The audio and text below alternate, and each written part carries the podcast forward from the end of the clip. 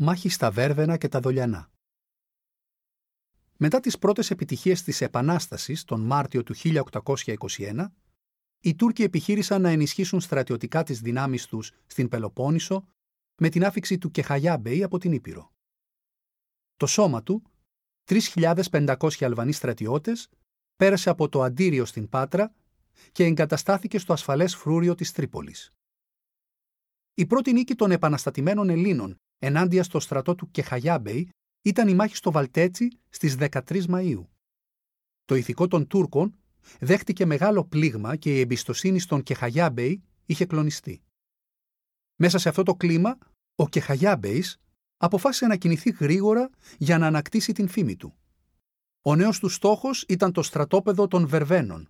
Ήταν απομονωμένο και η διάλυσή του θα άνοιγε τον δρόμο προς την Μάνη και τη Μεσσηνία. Στις 18 Μαΐου, ο στρατός του ξεκίνησε και πάλι από την Τρίπολη. Ένα μέρος του στρατεύματος οδηγήθηκε κατευθείαν προς τα Βέρβαινα.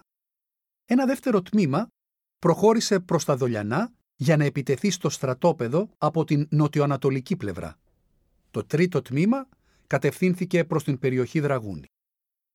Όταν ο Νικηταράς, ο οποίος ήταν ήδη στο δρόμο για το Άργος, έμαθε για τις κινήσεις των Τούρκων, με τους 600 άντρες του γύρισε να οχυρωθεί στα σπίτια των Δολιανών. Παρά την αριθμητική υπεροχή των Τούρκων, οι Έλληνες κατόρθωσαν να κρατήσουν τις θέσεις τους. Ξεκίνησαν ενισχύσεις από τα Βέρβαινα, που όμως αναγκάστηκαν να επιστρέψουν στο στρατόπεδο για να το υπερασπιστούν. Το απόγευμα, η μάχη έγειρε προς την ελληνική πλευρά.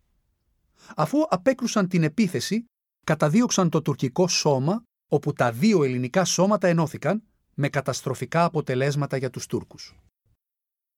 Σύμφωνα μάλιστα με την παράδοση, κατά την μάχη αυτή ο Νικηταράς έλαβε το παρατσούκλι «Τουρκοφάγος». Οι Τούρκοι αναγκάστηκαν να επιστρέψουν στην Τρίπολη. Ήταν η δεύτερη σημαντική ήττα μέσα σε λίγες μέρες για τον Κεχαγιάμπεϊ. Με αυτή τη σειρά νικηφόρων μαχών για τους Έλληνες, ο κλειός γύρω από την Τρίπολη άρχισε να σφίγγει, όπως ήταν άλλωστε και το στρατηγικό σχέδιο του Κολοκοτρώνη. Σήμερα, στα Δολιανά, διασώζεται ακόμα το σπίτι του Χριστοφίλη, ένα από τα σπίτια στα οποία είχαν ταμπουρωθεί οι άντρες του Νικηταρά.